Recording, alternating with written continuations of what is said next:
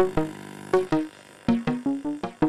to the Mr. TV podcast, a love letter to shows of the past. On today's episode, we're speaking with Peter A. Knight, the creator of Big Wolf on Campus. I used to own this town. Now it's all turned upside down. I wish I could figure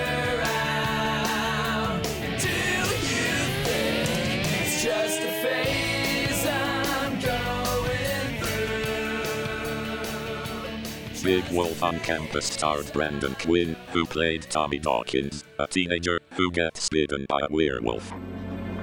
I didn't know it then, but from that night on, my life would never be the same. Tommy must now rely on Merton Dingle, a goth at his school, to guide him through this new phase of his life, where his inner wolf has taken charge. The fur, the yellow eyes, the voracious appetite, you got all the symptoms. You're becoming a werewolf. And I, and I think I can help. Him. You know what I think? I think you're spending a little too much time with your fantasy freak club. It's an unlikely pairing, which is something Peter really loved about creating the show. I thought you knew about me.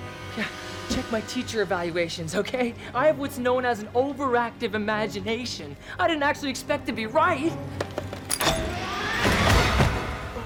Get this thing off of me! Um, no. In our talk, we get into the show's production, the men pitfalls that were laying in wait, and why the show ultimately came to an end. So sit back and enjoy the show. Peter A. Knight, uh, welcome to the podcast. Thank you. Good to be here. Great to have you. Uh, so today we're here to talk about Big Wolf on Campus, uh, a show that you co-created with Christopher Briggs. So I guess the first question is: is where did the series come from? The series came from uh, Chris and I.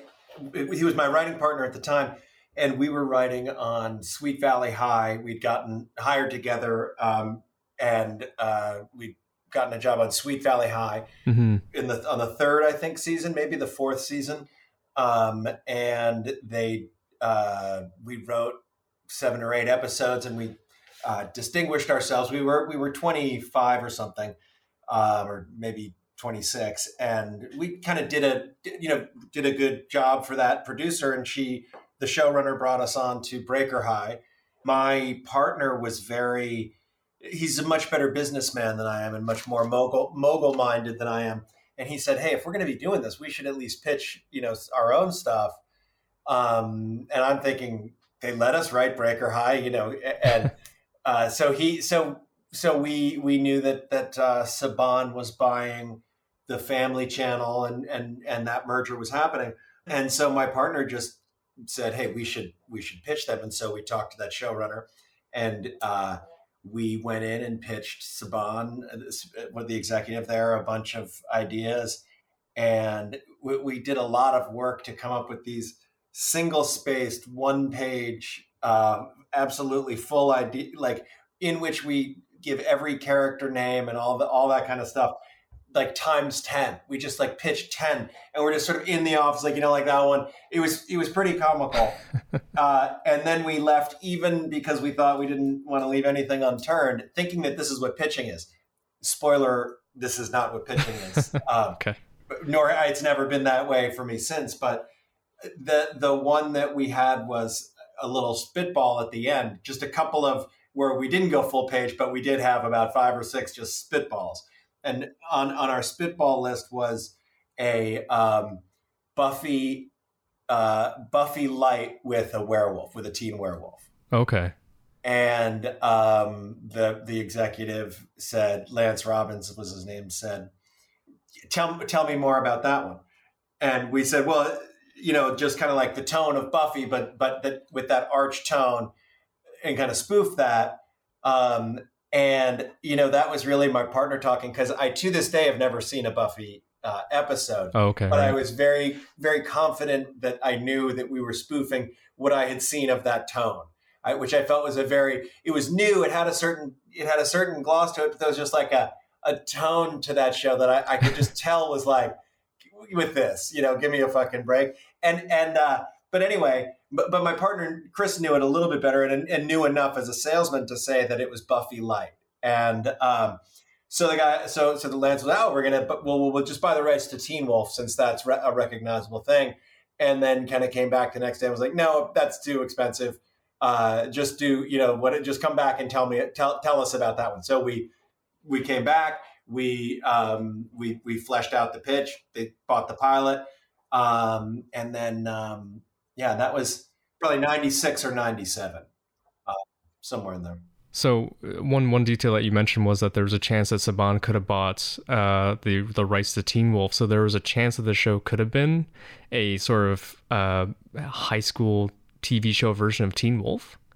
Well, when you when you you know to, like I, I know in saying that I'm not trying to give some you know massive revelation. It literally was Right. like he he sat forward and said, "Well, we'll just get Teen Wolf," and then as re- the next day was like, "No, we're not going to do that." You know, so I, I don't know why. I don't it, you know there, but that was the thought in the Saban executive's head was you know well the, there's a title here that we can investigate and but you have but also at all times and everybody's thoughts in the Saban building was about you know how can you kind of do it cheaper? Or or you know um you know, you know that's the guy that that got famous doing the and made his fortune doing the Power Rangers you know which is really ultimately a pretty brilliant hack but it takes a certain very corner cutter corner cutting minded uh so so I think it might have come from the like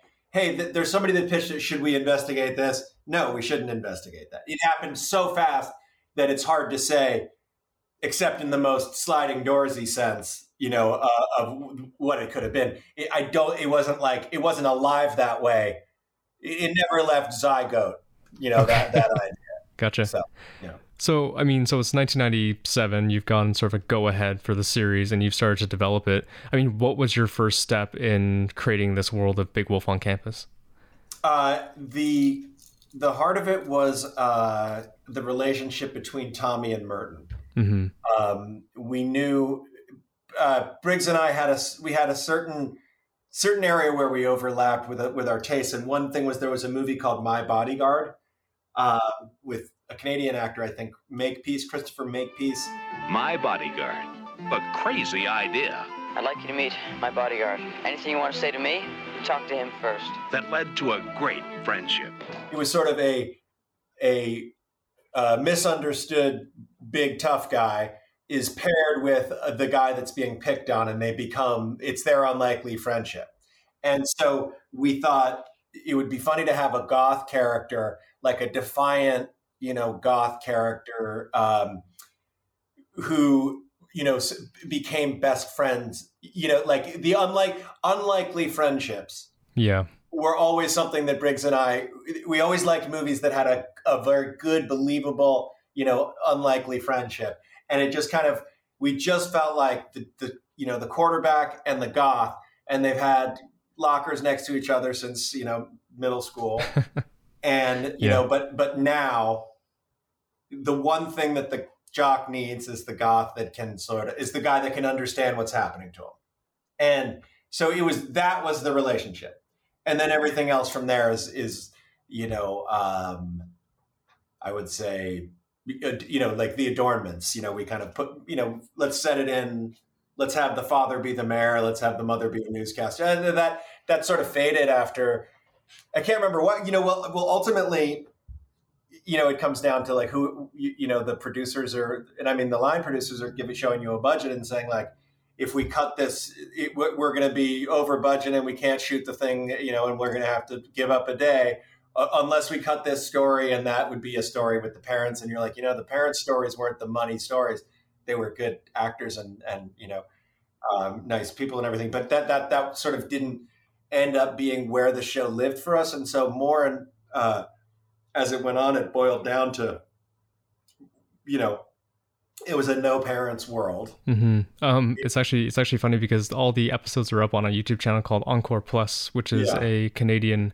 Uh, it's from the Canadian Media Fund, and there are people who comment on the second and third seasons whenever they see Tommy's mom, and like, oh my god, guest appearance by Tommy's mom. It's so interesting to see her. So Yeah. I mean, yeah, I guess that's I guess that's kind of the I guess the sacrifices you have to make when you're producing a show like this, but also the rejigging of the series when you realize that it is Tommy Merton, Aimee Castle, Rachelle Lefevre, those Yeah. characters who are kind of the show. And, yeah, and, and it's uh, it was tough because y- you know you want to you sort of want to service a lot of different things, and then your your wish list just a- a- as you as you make more and more of the episodes, and you realize this is the this is what works. This is you know that's definitely it's a little things. I, I could have used a little more Dean. I could have used a little more TNT. You know, um, you know, I thought they they all had those were those were some very fun elements to me that that were I think in the end a little underserved, but you know, um, but still you know glad we glad we got to do them, but just would have liked a little bit more. Whereas I think we probably would have started without the parents in a certain Right. sense. Um, I don't know. I don't know. Gotcha. So, I mean, so you've got kind of the, the show sort of built. You have this relationship between Tommy Merton as sort of the focus, um, but then you end up producing the show in Canada, I believe in Montreal. Um, Yeah. How did you end up there?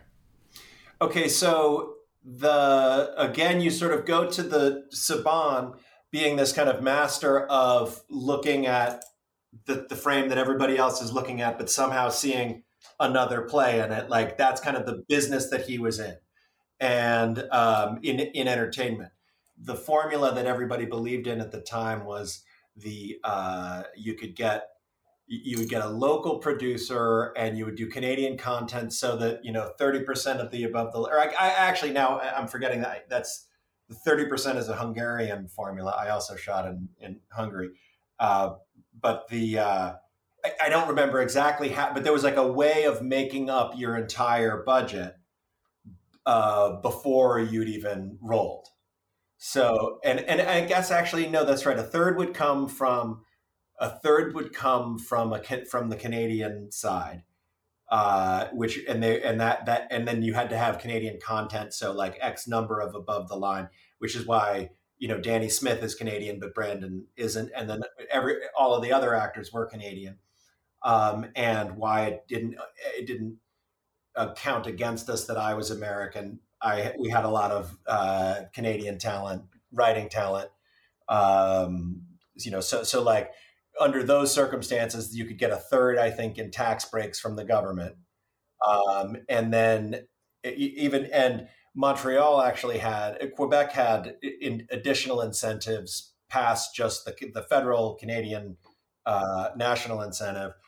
And then, um, there's a, and then, and then, oh yeah, and then the, then the producer would put up a third. So you'd kind of get like this, this magic you know puzzle together to go do a Canadian content show as long as you kept the budget you know incredibly brutally painfully uh, then you know then you could do it and uh, you know and so that was the first that was my that was my opportunity and and it was just they found a there was a company called Telescene that was that is Mhm. now that is now out of business um, that was that was active in Montreal and they were they were uh, getting into television and and uh, we did two seasons with them and and uh, then two seasons or what two or one I don't remember then there was Cinegroup was the next company that that came along and um, and in that period Fox Family became ABC Family um, and uh, you know and it, and it aired on, on Yeah. TV as well So there's a just a whole mess of companies involved in producing this yeah thing. just just Yeah. just I, I think that that uh, you know um, some companies that were sort of trying some different things in the low budget space then and they went the way a lot of experimental things and i think an Mhm. unfortunate an unfortunate consequence is the show not ever having really left orbit um, but i you know i don't have any specific regrets because it, it's alive as it, it's, it's part of my memory. It's part of you know, it's part of what I um, you know when I want to tell myself I'm I'm a competent professional. I can think, well, I did 65 episodes of Big Wolf, and people still talk about it today. But it, it's not the same as you know, like you know, a show that you can you just simply say the name Buffy, or you know, or like and and you know, it would have a have a resonance beyond. Uh, so it so it didn't achieve that. It didn't make anybody any vast fortunes. Um, and I think it may have put two Canadian companies out of business. but it's a it's sad that it was never sold.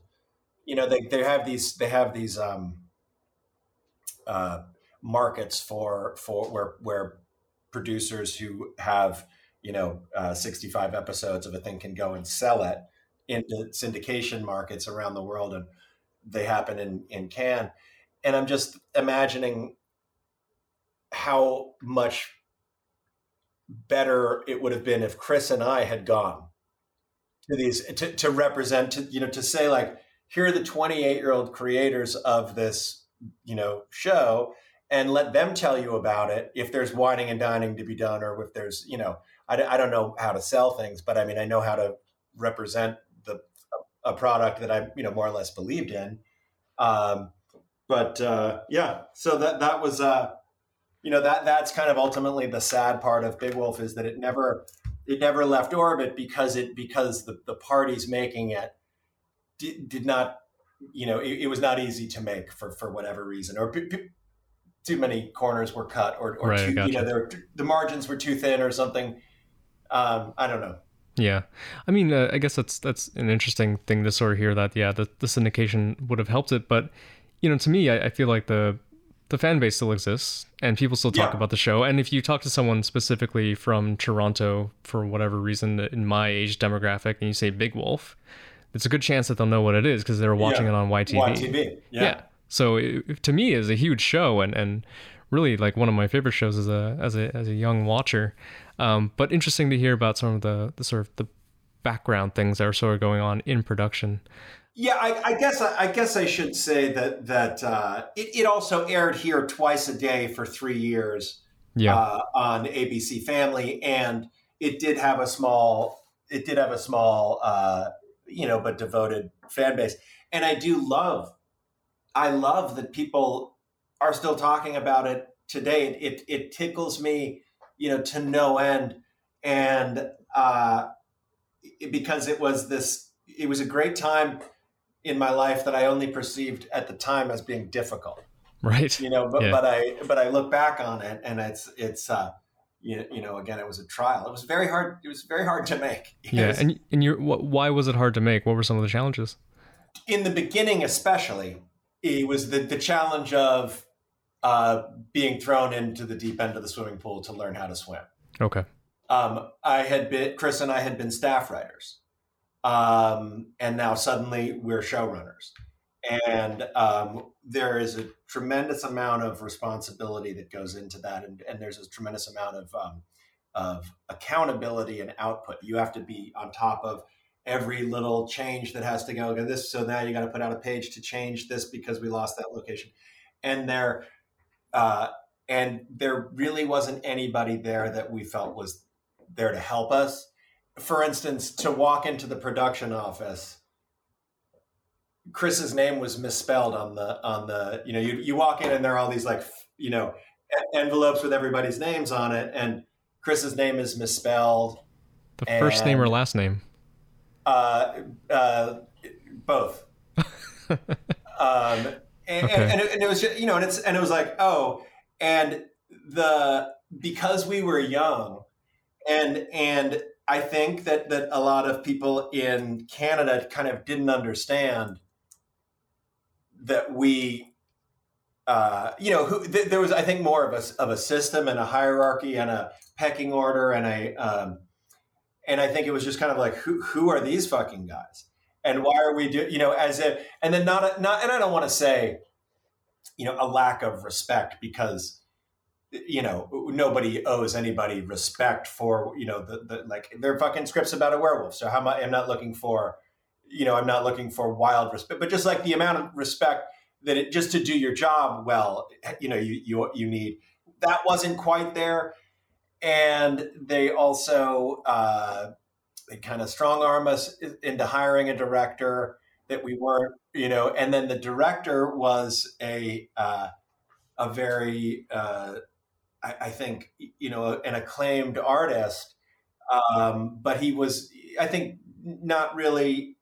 Uh, not interested really in doing television and certainly not interested in hearing from us. I remember one early day in Montreal, I probably had been there a week and, and the director said, he said, "Oh, you want to see the maquette, which was the the, the wolf look." Right. Yeah.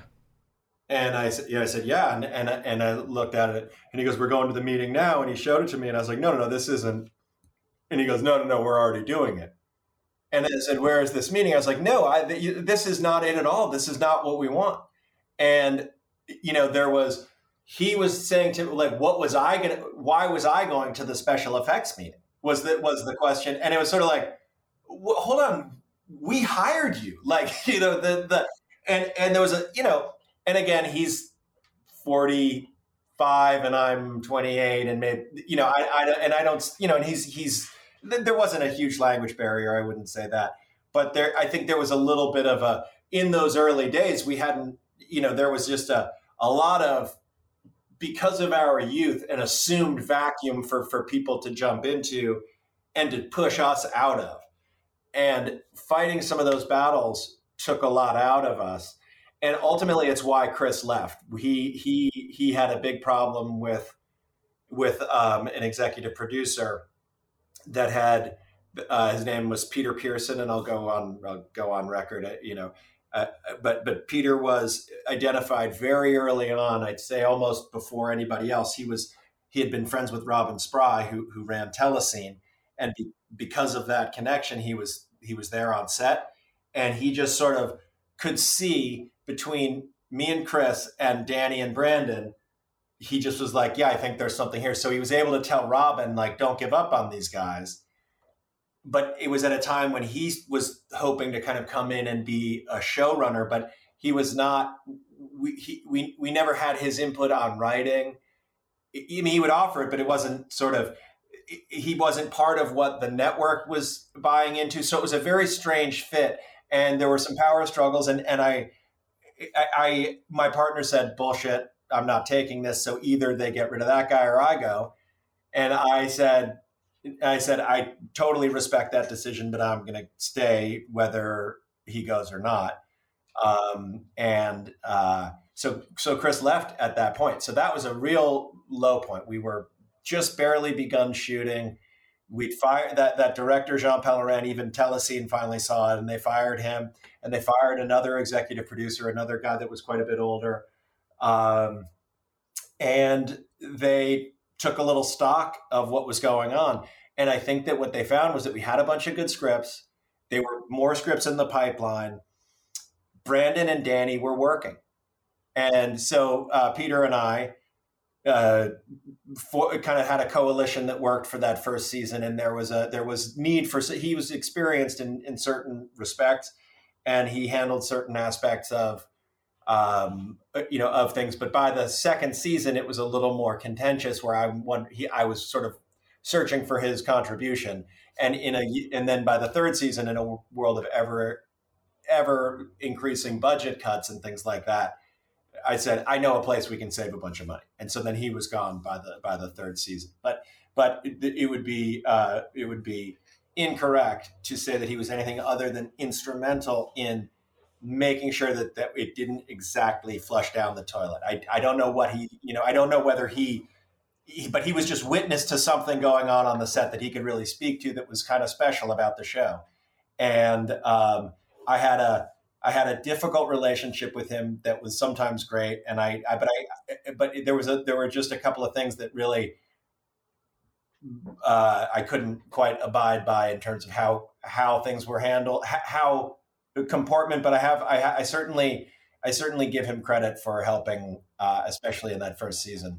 Yeah. Um, um, one question I have for you, and, and, we can sort of move on to talking about some of the actors who are on the show after this, is, you know, I've talked to creators who have varying levels of, um, I guess, involvement in the shows that they're in. Some just provide the idea and let the producers sort of uh, take charge after that. I mean, how involved were you and Christopher in like the day to day getting everything done for a show? Like, how involved were you? Like, as, as involved as you can be, really. Um, I mean, I, I found out one one thing I found out is that the editor uh, there was some there was some issues with the edits where uh, they were Peter was they were Peter was sort of the voice that they were listening to. So you'd give your notes expecting to see you know what you had discussed, but no, they'd been overridden by some, and you're thinking that's not that's not how this is going to work.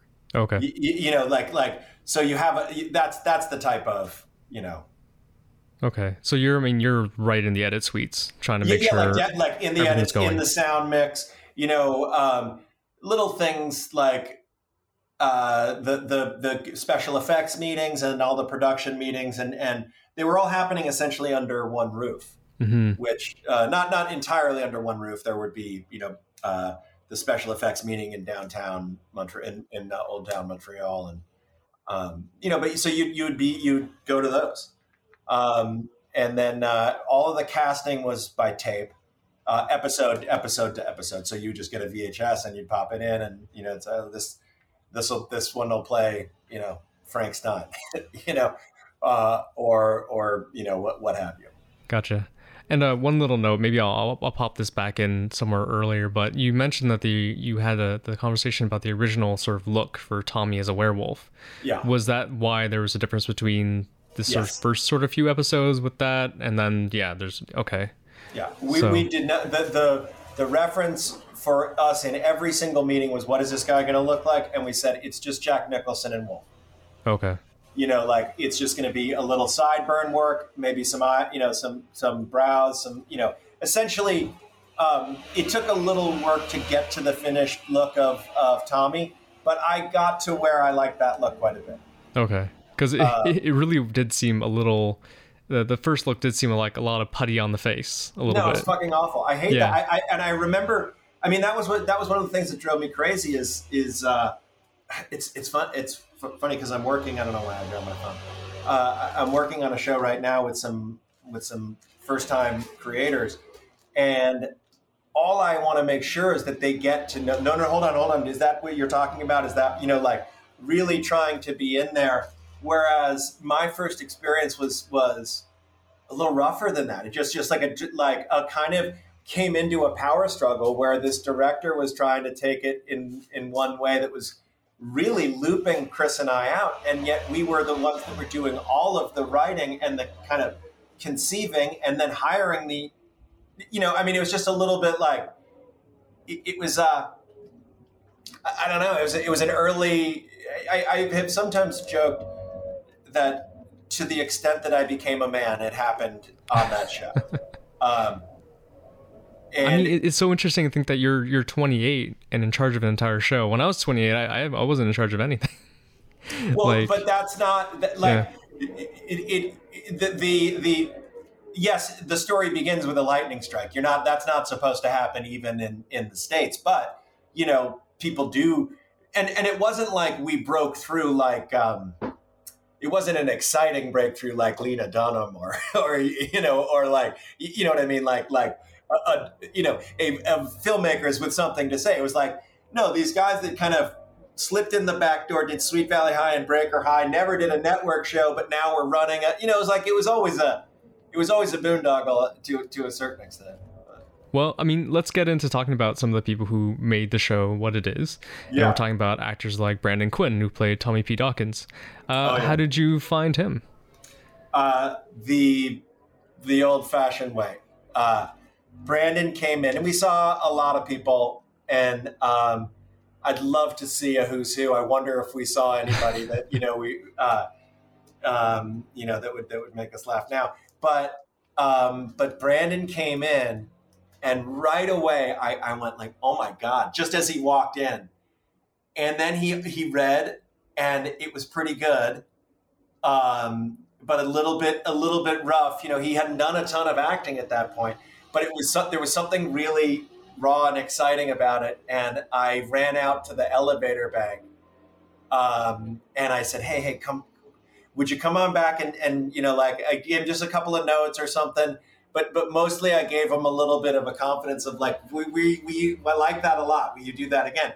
And so so he came back in and uh, and you know and, and we you know we, that that was uh, that was how we got Brandon, and um, yeah, that, that that was at the Saban building in in uh, Westwood. I mean, what what really? I mean, you know, uh, Brandon Quinn, like he's a pretty tall, strapping young dude. Like he, he Yeah. kind of looks like the football player, um, but he's kind of I don't know. He, he's really silly and kind of awkward in the show too. He's not your typical jock who goes around pushing people around. I mean, Yeah. what stood out a bit about him as a person that kind of made him fit into the role? So the the you know I think that that one of Tommy's defining uh, features is really no malice toward anyone in particular. You know, he he said he really has a very even spirit to him, and and uh, and could welcome anyone. You know, uh, you, you know, would meet anyone on the right you know on the right terms, um, and and Brandon Brandon has some of that, you know, like so so it's but it's not it wasn't like like there were t- he he also did to what you're saying like he could he could inhabit the realm of awkward eh, where you where you understood that he's not um I don't know I thought I I think ultimately it was a, a very it's very convincing portrayal. And I think that I I love um I I love Brandon's moments. Um, he's he does great physicality. His when when you see when when he's in a fight and you see it's Brandon, there's a physicality to, that's very it's distinct. It's distinct like it, it, it you know like like like you know when you're hearing Keith Richards guitar, like there's a physicality to how Brandon moves that I love that he can bring kind of a silliness to and a as you say he was a football player in high school and i think that his acting career was the result of you know he got injured and then they were doing 12 angry men and at his at his high school and then i think he kind of never looked back and it was you know i think he was a promising football uh, maybe you know prospect. Yeah so so i think that, that i love brandon's physicality but i also loved when you would put him in a situation where you know, like with a girl where the, you know, when the princess, uh, you know, from, from, uh, Lycanthia is telling him that, you know, that, that he, it, you know, that, that he's hot or whatever. And he's like, I'm blushing, you know, I'm blushing over here. You, you know, like when you, the, I thought the way he played those moments was really, and especially as, as he went on, he got great. He got, you know, I think those were some sweet spots for him. I came here because. because. Tommy is so cute. I'm serious. All the other heroes on Lycanthia are total dorks. Oh man, totally blushing here.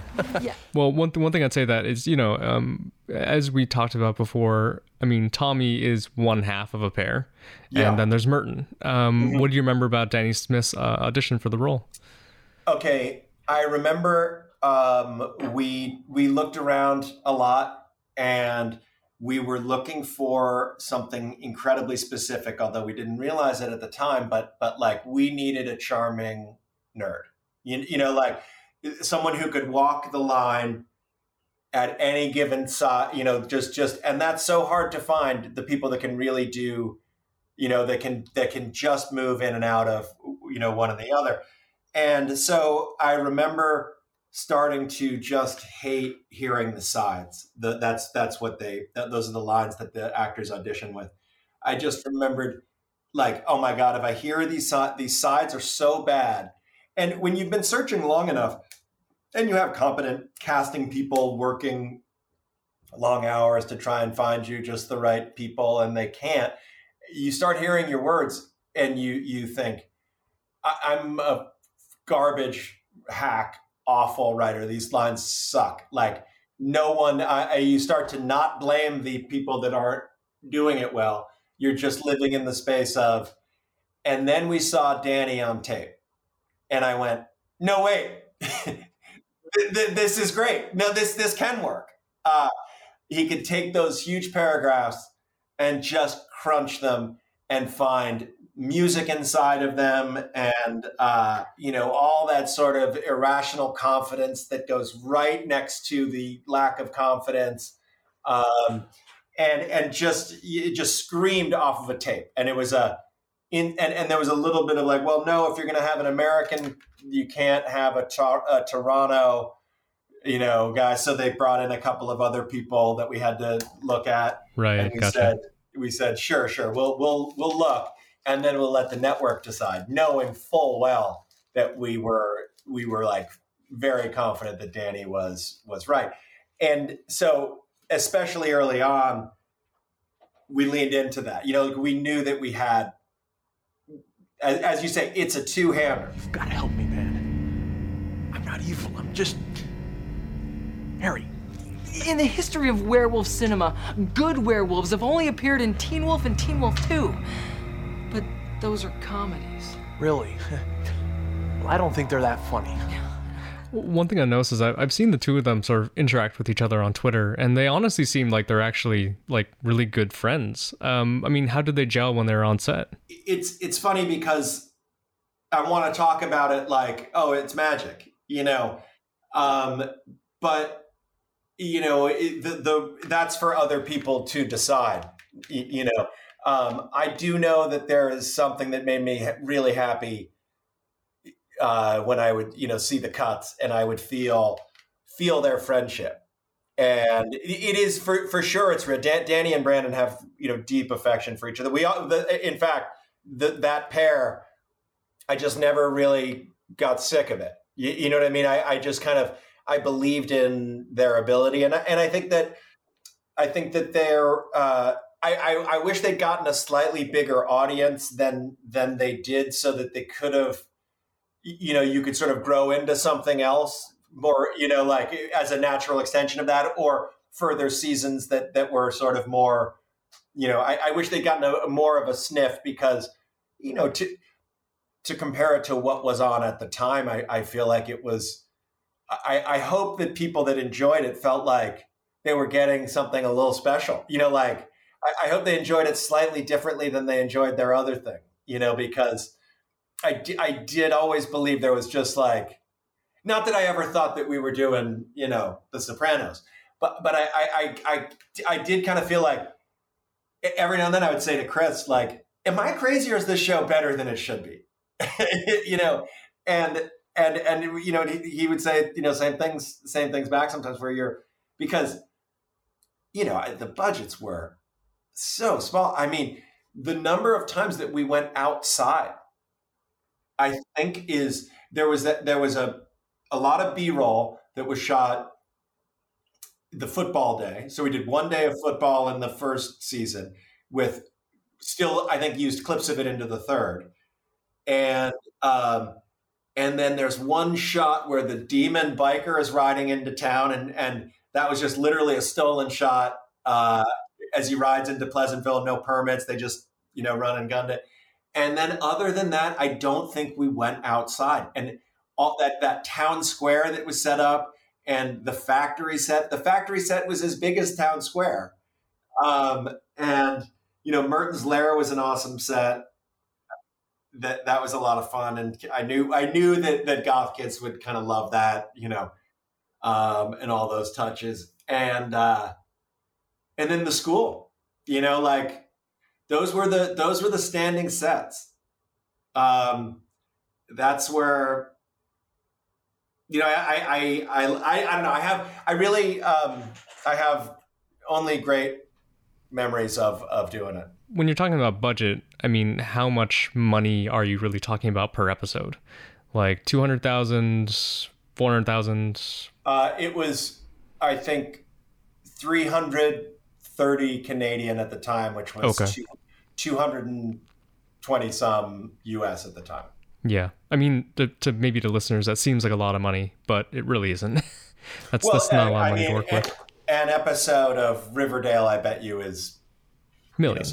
You know, yeah, several million. I, th- I think, I think, uh, let me use real numbers. In 2011, I shot a pilot that was about three and a half million. Um, and you know that was probably they would ho- in the hope of getting week in week out episodes down to one nine or something uh, you know. But um i don't know i'm throwing out numbers. Please please nobody who knows numbers come and pounce on me if i'm wrong um, well, one thing that you mentioned about uh, Merton's character is that you thought he would appeal to sort of the goth crowd, but I mean, yeah. I was never a goth, but I was that nerdy kid who had gelled hair who did identify a bit with Merton. Mm-hmm. Um, mm-hmm. Did you kind of know or hear from fans about you know how they felt about these two characters and if they identified with either of them? Another thing I'm kind of grateful for is the the fun of having it, I don't want to say it was pre-internet, but I was not scrubbing the internet looking for what were people saying about Big Wolf on campus, or thinking that there would be places where meaningful conversations were, were going on about it. I, I just, I, I don't know. I just kind of, for whatever reason, it that I wasn't thinking that, and um, it was in the break between the second and third season, and I was going into, I, I was hearing a pitch uh, from some writers that I that I'd read a script and liked, and I'm blanking on their names, but they wrote, um, uh, they wrote the "I Dream of Becky" episode, uh, and they're very nice. I just don't remember their names, but um, they they I, I, said oh you know give me a give me the weekend and i'm going to write up some I'll, I'll, give you some episode summaries to give you an idea of the type of episodes that we do. And they said oh no no don't worry. We've seen the site. And i and i said i don't know. What what are you talking about? What's the site and they said bigwolfoncampus.org right and that was a day that made me feel really good you know it was like because because i i had uh, I, I don't have, I didn't have kids at the time, so I wasn't even really. I, I, I, I had a TV, but I was, you know, I wasn't even watching TV much at the time. So, like, let alone not paying attention to what's on ABC Family Channel in the afternoon, you know. Um, so it was like I, I would check out the episodes, but by the time they were airing, you know, I've seen every episode, you know, 20 times. Um, and you know have kind of gone over points of quality control or you know blah blah blah blah. Uh, but uh, I just had no sense of who is is anybody watching this. My my my only confirmation, the pinging of the beacon. The only thing was that oh, they're ordering more.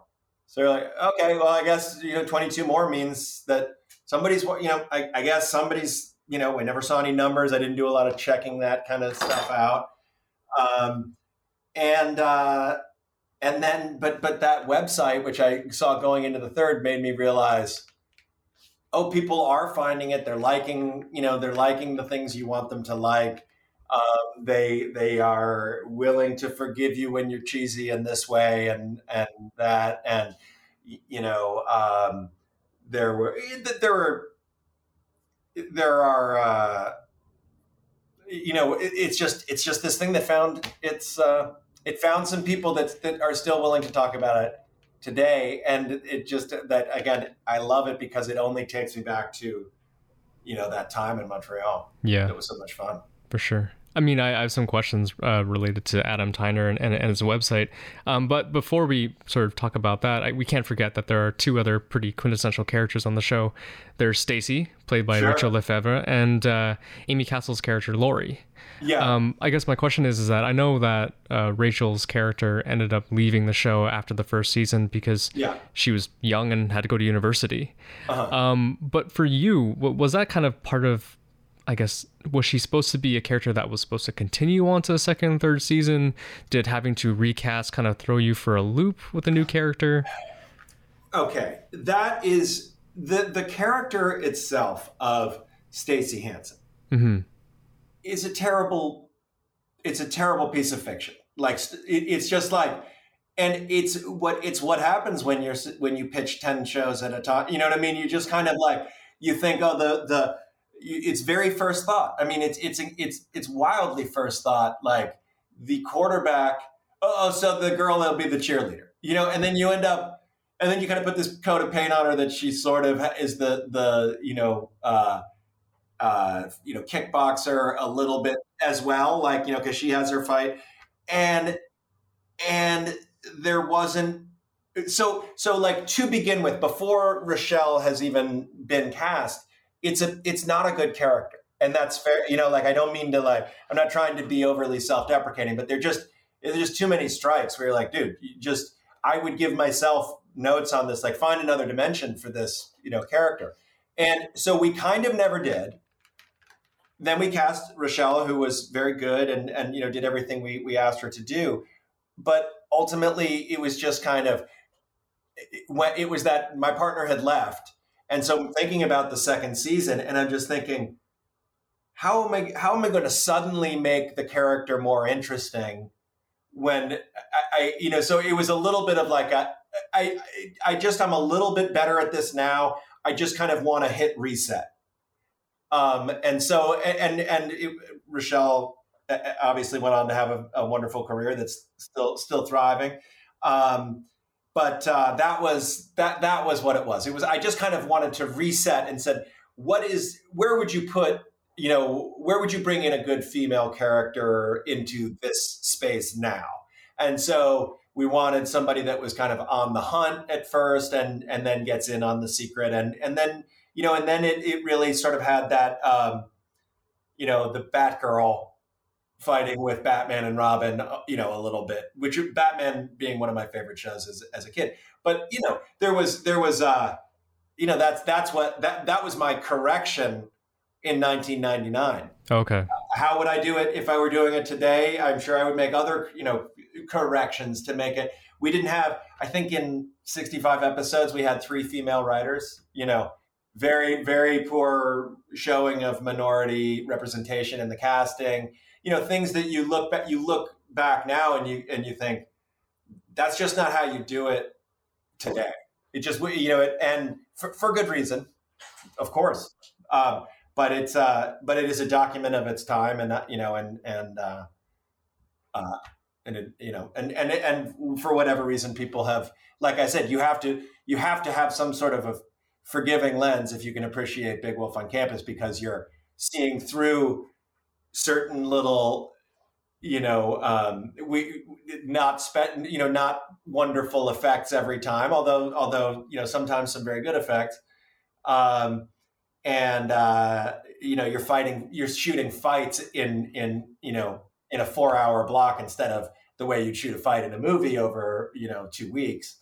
Um, so so little things like you know the uh, one of our very best directors mark jean uh, does that fight in the um, where they go to Lycanthia and it's all just kind of shadows against the wall. And it was like, fuck it, we like we literally don't have time to shoot a fight in a satisfying way. So we kind of came up with the gauntlet falling and had to you know get approval from the standards and practices. Can we shoot the if he doesn't see it through his you know like all, all kinds of negotiation to get yeah. that scene but that was another another fun aspect. So, did you have any further questions about about Rachelle and and Aimee or or? Um, not really. I guess I guess I always did see Stacy kind of rewatching the series now. It's kind of that kind of that damsel in distress kind of character, always being left on on like left alone on a date with Tommy or something like that. Yeah, I mean, yeah, it's it, it's. It, it's the worst writing on the. It's the worst writing on the whole series. Is everything what we left her with? It's just. It's like and I feel bad. I feel bad because, but you know, we did. I think hitting reset helped. In the end, I think that was a that was the right thing, and I do, and I think that that Aimee brought a lot to it.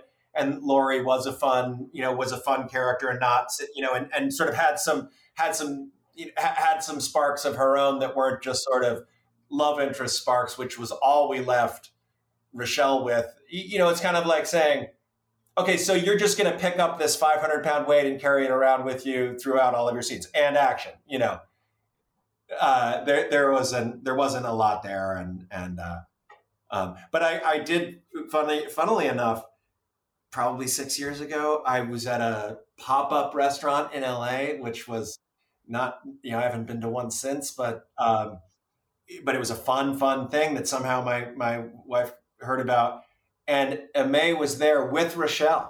Whoa, there you and go. we took a picture. We, we all we all took a picture. Um, but uh, it was I hadn't seen Aimee in a long time, and I certainly hadn't seen Rachelle since you know since since season one. Well, yeah. kind of a mini reunion many years later, I guess. Yeah, yeah. Um, so, uh, kind of getting to the end here, but I wanted to talk to you a little bit about Adam Tyner's website, bigwolfoncampus.org, because yeah. I used it for a lot of research uh, in preparing for this interview, and there's a lot of notes on his website which I found very interesting. But yeah, he he did a tour of the uh, the set and the production offices mm. around the season's finale. Yeah. Um, but something that I kind of I noticed that was interesting is he also talked about you know having dinner with you at some diner or something like that. But you seem to kind of know that the show was coming to an end at that point.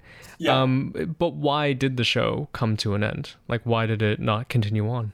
Well, like kind of the classic reason it wasn't making money. Right. you know, like I, I think that that's like the you know uh, and and something that I am at least, you know, I feel good about. Whereas a, a lot of um, a lot of shows are not given the dignity of kind of finishing. Um, we did get to we you know we knew okay this is it and every season was the first season ended and it was sort of like I felt like we had a really interesting show in the can.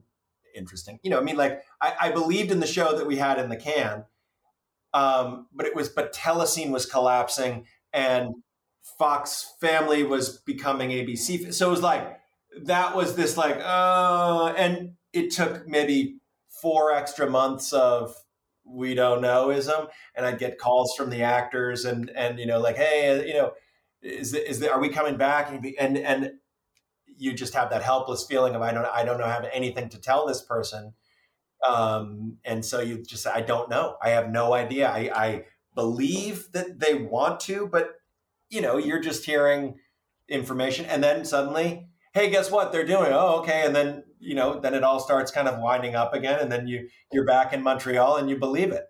Um and um yeah. Uh so so then i think just at the end of the third they sort of figured i don't know. I don't remember exactly how um i wonder whether the fact that um so one thing that's great about the old version of how they did things like this was 22 episodes. Because 22 episodes you can still get a couple of things wrong and still have a great season you know? And when you the, the the orders that they have now 12 episodes 8 episodes like that's hard that's that's you know there's there's fewer places to to hide and and that was a good that that helped me a lot as a training ground to have to have 22 episodes and so I think partly that is to answer your, your question about knowing that it was going to end. It wasn't like we were stopped in the middle the way that, you know, like a network show might, they just pull the plug. We're not going to, maybe, maybe you shoot the remaining three episodes, but they're never going to air. This was like, we knew, and because it was 22, I think there was enough time to say, well, just finish it. So at least we, you know, got to take them to college um, in the final shot, you know, and, um, and you know implied a little bit of a happy ending. Yeah, um, where they're still talking to Lori. And, I mean, what was that like when you kind of sort of I guess wrapped the series for Brandon, uh, Aimee, and and Danny? What was that like for them? It was um, very um, emotional. Um, I uh, I'll tell you the, the very last shot was um, they're leaving the lair and they're all together. And uh, one of our great directors, Eric Canuel, was directing it. Um, we I loved our directors, by the way, and the other one is Carl Goldstein. Um, I've mentioned three, and and there there were several that were great, but those are the three that I can I, I can really recall. Great moments of their insights about how to efficiently shoot something or some funny gag that they thought was worth fighting for, and pushed pushed me off of my initial reluctance um, and uh, you know people I could really work. I worked really well with those guys. They, they were terrific. Um, but uh, Eric was the, this was the, the shooting the last shot, um, so he got the emotional kind of goodbye, and they leave the lair. But then he goes, "No, I want to get I want to get one more. Everybody go back to the places." Um, and I was in uh, Brandon's wolf makeup uh, and, and wearing the stuntman outfit and so he called, you know, shoot, and then open the door, and uh, we jump out. Me and the, our line producer Christian Gagne and, and another woman who was dressed like Laura. We we you know jump out, hugged everybody, champagne's popping, and you know that was the final. That was the final shot um, in what you know maybe April of two thousand one or something. Yeah. Or no, excuse me, of two thousand two yeah, I think April of 2002. Well, it's a nice way to go out, though. It's really kind of sweet. Yeah. yeah, yeah, yeah. Thanks. Thanks. wow. Who the hay fever's murder on the old allergies, huh? Yeah, it's, Uh, it's really, really bad this year. okay. Well, do you want guys want to? Do you want to? Let's go.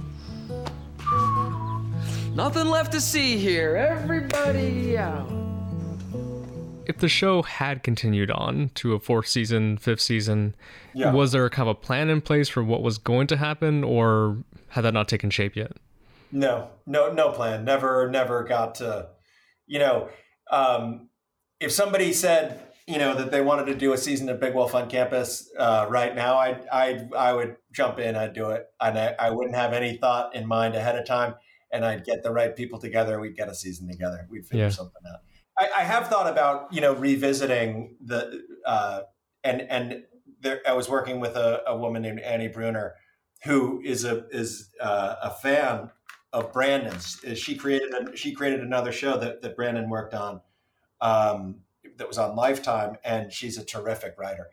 And we we talked about I, that taking a kind of a cue from uh, Riverdale, where Riverdale takes the you know looks at the material of Archie and makes this melodrama that is you know looks so sexy and and it's it's just you know I just thought that's crazy like like I, so I was thinking what if you sort of redid Big Wolf revisit it in the sort of like it was a DC universe like sort of Arrow or or and it you- and and um, I ran into Annie Brunner at Brandon's birthday party uh, a couple of years back and um, we were talking and i said you know i've been thinking about revisiting it but this time i would want it to be brandon's uh, that, that tommy's daughter it, it, it, she would be the werewolf and um, and she was like oh okay. And then the next morning I, I woke up to like a hey great to meet you last night email with a little blurb about you know her sort of pitch for the opening scene and it literally gave me goosebumps of, of how to start it. And, and so we we worked we, we worked up a little bit of a pitch to say you know to, to take it out to a couple of places and I, I couldn't get anybody to go for it. And the, the problem is that uh, big wolf does not quite have or you know maybe we could sell it in canada You Um, could, yeah. Big Wolf does not quite have the um, the sale ability, you know, like that that you might think. I mean, it's it's it's not. If we put out an NFT tomorrow, maybe don't buy. Uh, but you know, it's just it's just I and I think I even control the rights now. I think Chris and I literally by legal you know definition we can we control the rights to the characters now. So so it's it's free and clear ours to, to do what we want with it. Uh, there were uh, i've seen some um, artists you know doing putting up their art and, and there was one i can't remember the guy's name i hate to not give somebody credit but he would do he had kind of a queer take on on big wolf.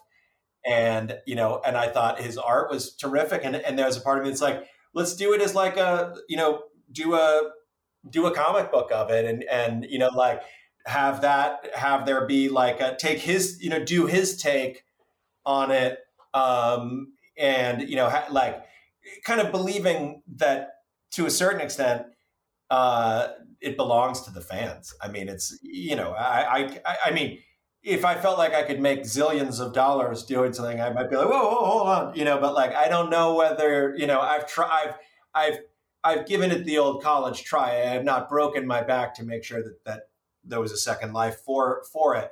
But um you know if if somebody out there wants to be a hero um you know you'd find me going hell yeah and helping you if i can but also i don't think anybody needs my help um you know i don't think any i i, I shouldn't say i don't automatically assume that somebody would need my help in making this have an have an interesting and compelling second life but I, I but if you but if you if you want my help you know you know and and you know the other person you mentioned adam tyner and his website yes he had a great visit. He wrote about it.